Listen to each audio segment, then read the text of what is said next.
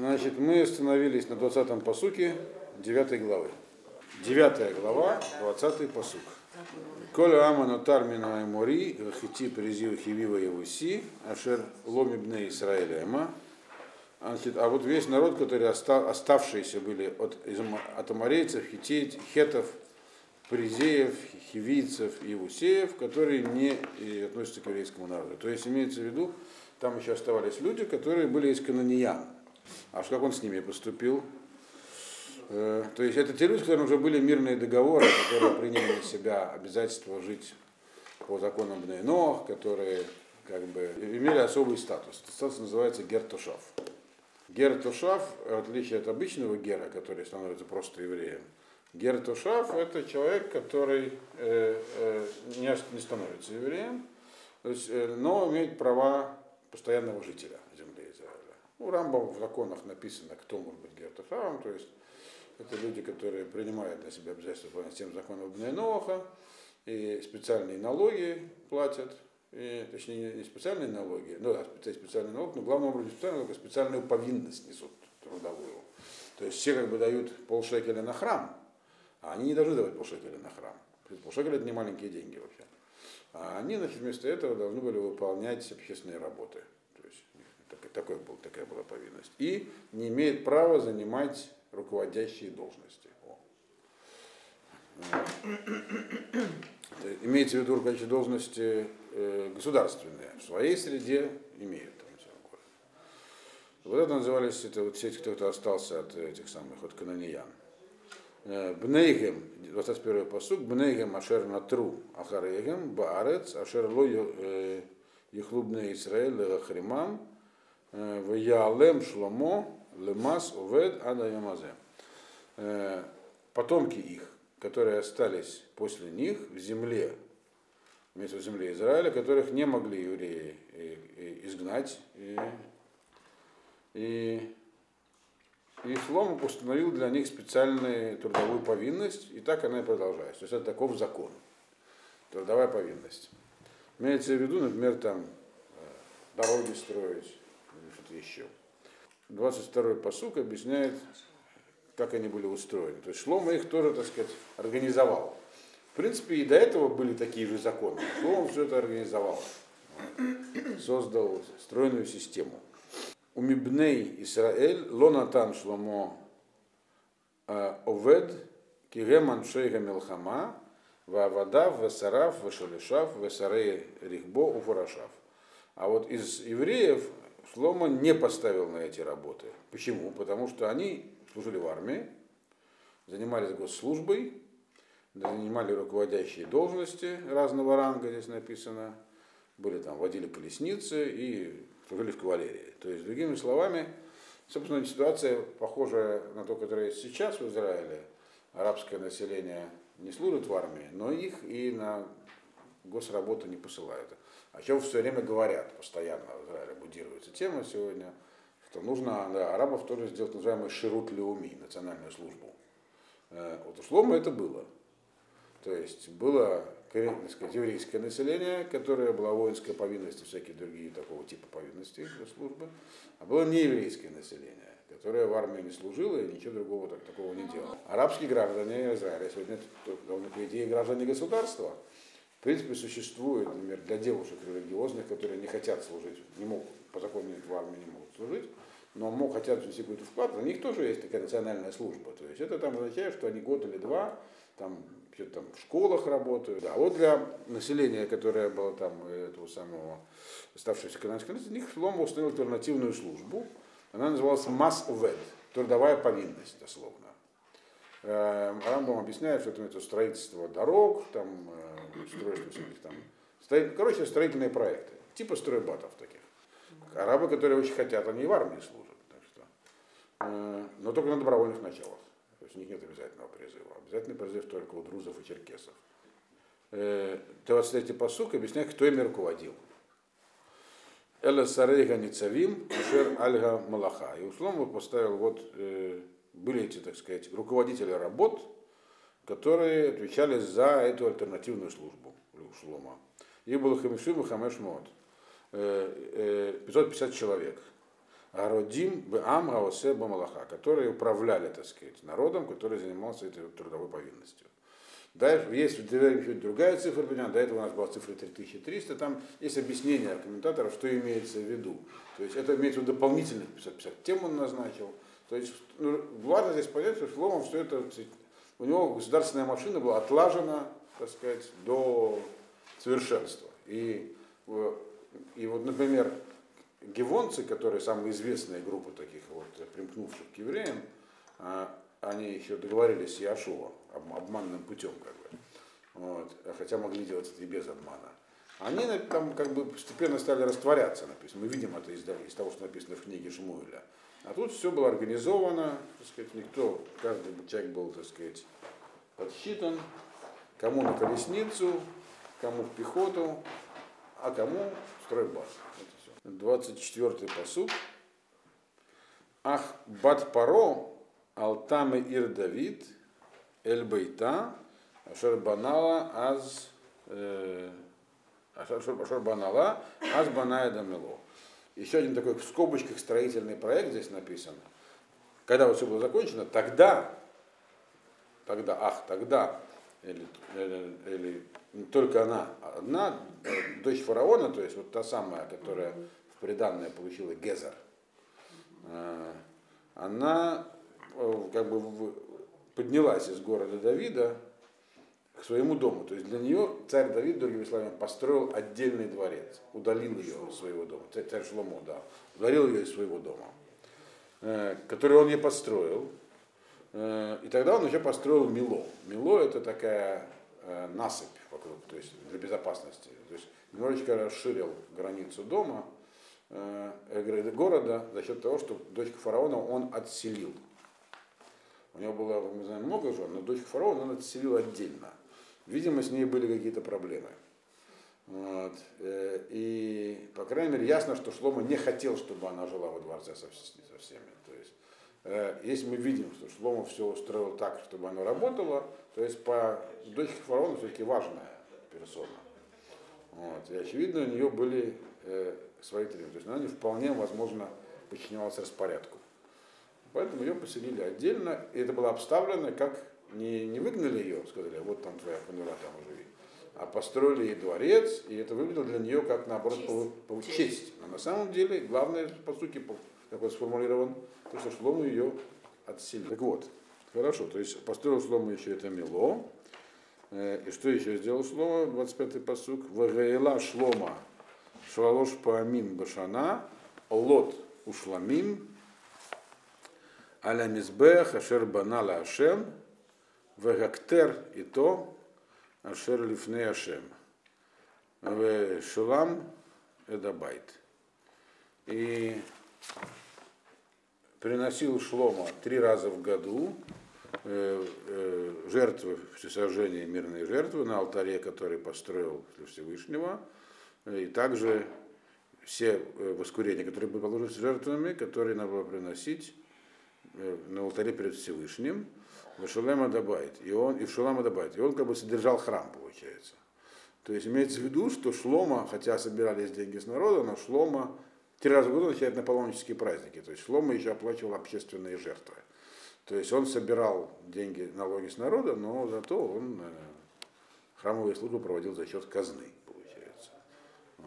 тоже важно. То есть у него все было, так сказать, предусмотрено. Система, где взять, где дать и так далее. В они аса мелых шломо бейцион гевер ашер эт эйлот аль сфат ямсуф бэрецедом. И еще флот создал Шлома, царь Шломо, в месте, который называется Ицион Гевер, которая около Эйлота на берегу Красного моря, в земле и дома. Это где находится сейчас город Эйлат. Это самый юг, э, там, это, там жили эдомитяне. Но Шлома у них это дело тогда отвоевал, забрал. Почему? Потому что нужен был выход к морю. И там он построил флот. Э, это, тут перечислено два места. Э, Эйлот и Цион Гевер. Где находится Эйлот, более-менее понятно. На месте современного Эйлата и Акаба. Это Акабский залив. На одной стороне Иорданский город Акаба, на другой еврейский Эйлат. И, скорее всего, по археологическим данным, этот Элот был где сейчас Акаба, в иорданской стороне. Где же был Цион Гевер, либо непосредственно там же рядом, в этой бухте, либо, возможно, дальше на Синайском полуострове. Не, нет точной информации, где находилось место Эцион Гевер.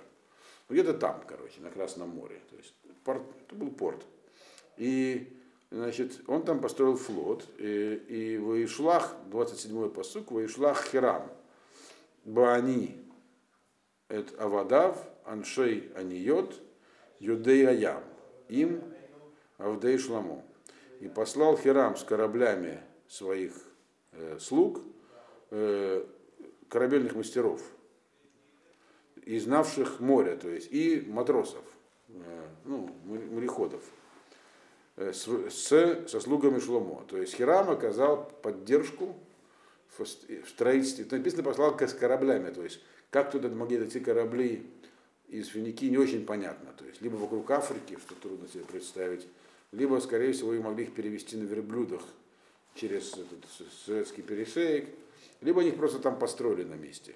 То есть он послал людей, там, там дерево есть, то есть они построили там флот, и он оказал Хлому логистическую помощь еще, послал ему опытных э, моряков, потому что как бы, как бы надо, чтобы помочь в освоении корабельного искусства. То есть. И как мы видим, он сделал это не бесплатно. Вот. Э, но тем не менее, видно, что у них были тесный союз. То есть э, Шлома не стеснялся пользоваться техническими знаниями дружественных народов. Потому что финикийцы это народ моря, самые лучшие мореходы древнего мира. Финикийцы. Mm-hmm. Собственно, они назывались народы моря. Они, их колонии были по всему Средиземноморью. Они селились. Тир это их родина, где сейчас Ливан, а так они были везде. Э, воевал, вот дальше, куда они, собственно, поплыли на этих кораблях-то? Что там делать? Вот в его офира, в Якхумишам Загав, Арбамы от Ваисрим Кикар, в Евию Эламелах Шломо. Значит, и поплыли, они поплыли в Афир, и взяли там золото,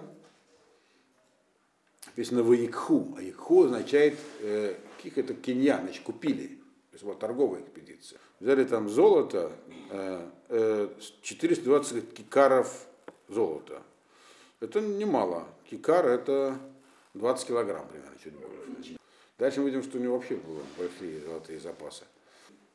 Где находится этот самый Афир, неизвестно точно. Господствующая теория среди ученых, историков, археологов, что это север Сомали. Поэтому что там там ни было, лучше туда не ездить вот, в наше время. То есть вопрос, на что он мог золото менять, что могли, как можно было купить столько золота.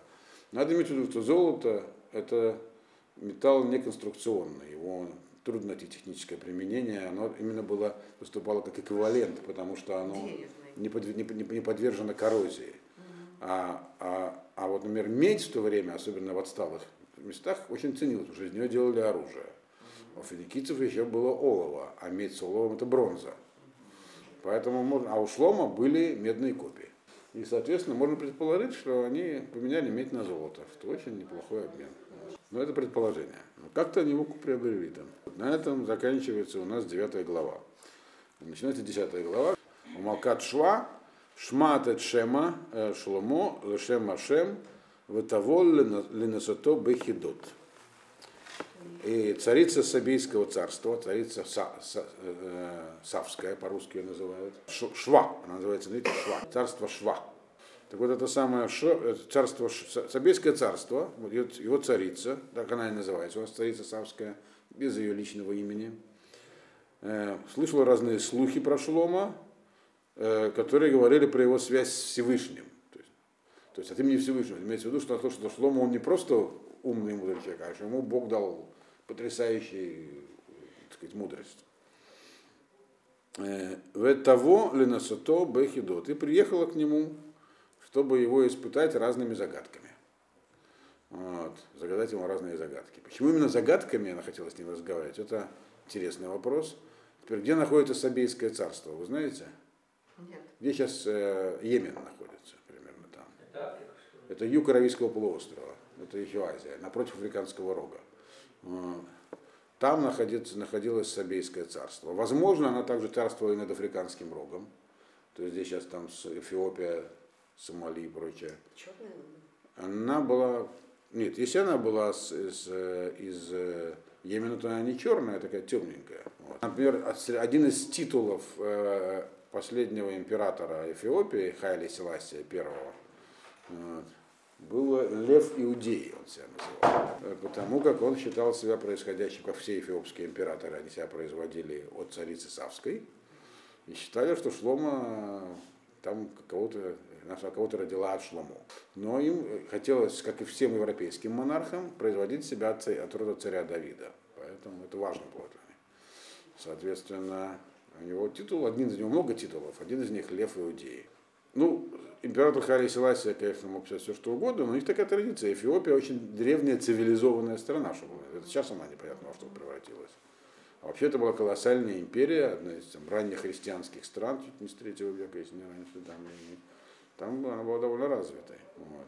Соответственно, Хайли Селасия во время, когда итальянцы отхватили у него Эфиопию перед, перед, перед Второй мировой войной, он бы в изгнании в Иерусалиме жил. Вот. И в домовой книге, там, где написано профессия, он написал император. Это известная история. Но потом он туда вернулся, а потом его выкинули уже оттуда, так сказать, какие-то социалистические, по-моему, повстанцы, как они там назывались. С точки зрения расовой, эфиопы смешанная раса. То есть, а, то есть это показывает, что они были какие-то, они не негроиды чистые, то есть у них явно были какие-то связи с этим вот Сабейским царством, наверное. В Сабейском царстве в Йемене много осталось археологических артефактов с времен Сабейского царства в современном Йемене. Но опять же, заниматься там э, их осмотром я бы не рекомендовал. Почему? Ну, там тоже опасно очень. Там постоянно Аль-Каида, война, черти знает, что там творится, причем уже много лет. Вот, не утихает все. Йеменских евреев больше нет. Последних, последних совсем недавно вывезли, там, по самых упорных. Они вообще все упрямые, но и долго там жили. Но вот самых упор- упорных вывели совсем недавно. Когда их там начали. Они там прожили две с половиной тысячи лет, если не, но А эфиопские остались? Эфиопских евреев никогда не было. Это А, все не леге- было, легенда. легенда? Да, да. То есть те, кто живет эфиопским евреем, они к евреям не имеют никакого отношения. Продолжаем дальше. Второй посук. Ну, это я вам краткий исторический экскурс, откуда пришла царица Савская. И, кстати, царица Савская, мы видим, она приехала по суше, добраться по морю. То есть это через караванная тропа, через весь Аравийский полуостров. Книге Йова мы видим, что там написано, что одна из э, несчастья, которое было направлено на Йова, на него напали сабейские войска. То есть имеется в виду, что Советское царство было мощным и посылало экспедиционные корпуса. В... Ра- Правда, там написано, что это были не войска, а шайка, такая, типа отрядов. То есть, но тем не менее, они, так сказать, э, известны были. То есть это было не какая-то там то штатное небольшое государство, а серьезная держава. И это видно по их археологическим памятникам, которые сегодня, конечно, мало доступны для археологов. Вытовой Иерушалаем бехейль кавед меод гмалим носим э, бесамим везагав рав меод э, в эвен икара вытовой эль шломо вытадабер алав эт коль ашер я им либа. И она пришла в Иерусалим с большим количеством сопровождающих, э, э, с, много, вер- э, с верблюдами, которые несли на себе благовония, золото, э, очень много, э, драгоценные камни, пришла к Шламо и говорила, и говорила ему, это коля шер, а я им либо, то, что у нее было в сердце. То есть, что имеется в виду, что она ему говорила. Ну, почему она принесла, видимо, что на первом месте благовония. Понятно, что там это было, во-первых, Тамлесли, во-вторых, это был э, главные ворота в Индию, одни из главных. То есть туда плавали корабли из Индии, а дальше караванные тропы. И так это и было. Много сотен лет после этого. Например, Дерах бы самим, путь пряности, он проходил через них. Собственно говоря, это и была главная причина образования ислама потом. Что этот караванный путь, он э, подвергался разбойным нападениям разных племен, которые, когда их объединил ислам, то как бы а сам Мухаммед, он и занимался этой караванной торговлей, потому что у него были, была мотивация. Э, Так вот, главное, на первом месте написано на, именно пряности. Это было самый главный товар. Так было потом на много-много сотен лет. Так оно и продолжалось в таком порядке оставаться. А также золото, и все это принесла для Шломо в качестве подарков. Очень много драгоценные камни пришла к Шлому, но главное пришла для того, чтобы говорить ему, помните, она говорила с ним загадками.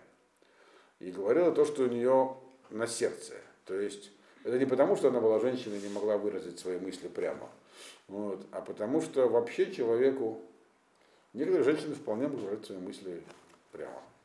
Но, вот, а потому что она хотела в этом смысле посмотреть, что Шлома скажет. То есть она говорила ему вещи, э, которые ее тревожили и беспокоили, которые на сердце. Их трудно выразить прямо. То есть она хотела, чтобы Шлома ей помог их сформулировать, такими словами. Ваегед, третий посук, Ваегед ла Шлома, это коль дворега, лога я давар нейлам минамелых, ашер ло егидла.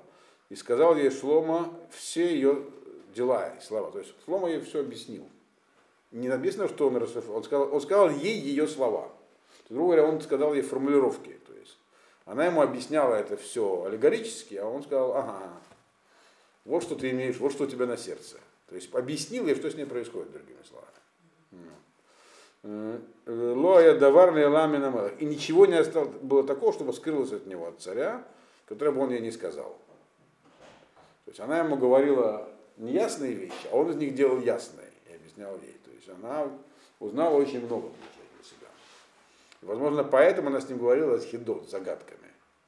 Потому что у нее, она хотела, она хотела, шла, чтобы научить, чтобы что-то узнать, научиться. У нее не было о чем-то ясных представлений. Шлома ей их дал. Четвертый посук. Э, Ветере Малкат Шва. Это Коль Хахмат Шломо, Вегабайт Ашер Бана. И увидела царица Савская всю мудрость Шломо и дом, который он построил. Что значит, что за дом имеется в виду, э, который он построил? То есть она увидела две вещи.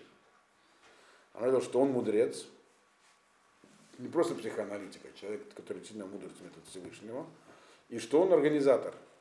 Это редко бывает вместе.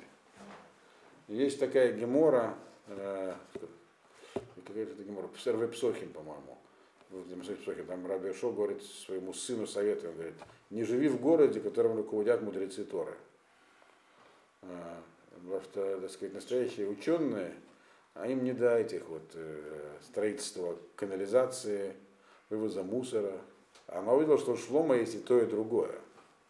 То есть он и страну привел в образцовый порядок, дальше это будет написано, и обладал высшей мудростью, как философской, так и любой другой. Э, четвертый и пятый. В Умахаль э, Шульхано, Умашав Авадав, Умаамад Мишартав, Умалбушейгем, Умашкин в Олотав, Ашер Яле Байдашем, Вело Аяба от Руах. Значит, она увидела, что она еще увидела, что ее впечатлило. Казалось бы, простые вещи, но она увидела, как у него организована пища на столах, как сидят его слуги, и как стоят прислуживающие, и как они одеты, э, и чем поет народ, и увидела галерею, которую он, по которой можно было идти прямо из дома царя э, в храм, и, и у нее просто не осталось слов. Все. Она была в шоке от всего этого, причем в глубоком. Теперь, что значит она увидела слуг, как они стояли, сидели, одевались, она увидела, как словом, все было организовано. То есть у него не просто были там толпа слуг, как с ней пришла. Написано, к ней пришел весь ее халь, антураж. Там. Такая толпа с востока. А у Шлова все было строго по ранжиру. То есть каждый сидел на своем месте, все было разделено на ранги. Что в Европе только потом придумали, там, когда Европа образовалась, тогда еще не было. Вот. То есть все было по рангам. У каждого ранга была своя одежда от вилых одежды. То есть повара были одеты одним образом, там те, которые там, пекари другим. То есть каждый, все было строго организовано. Так объясняет Мальбим, что она видела. Значит, кого чем поили, кого чем кормили. Вот. То есть она увидела систему, продуманную до мелочей, которая работает как часы. Она же была царица, она могла это оценить. Царицей не маленького государства. Вот.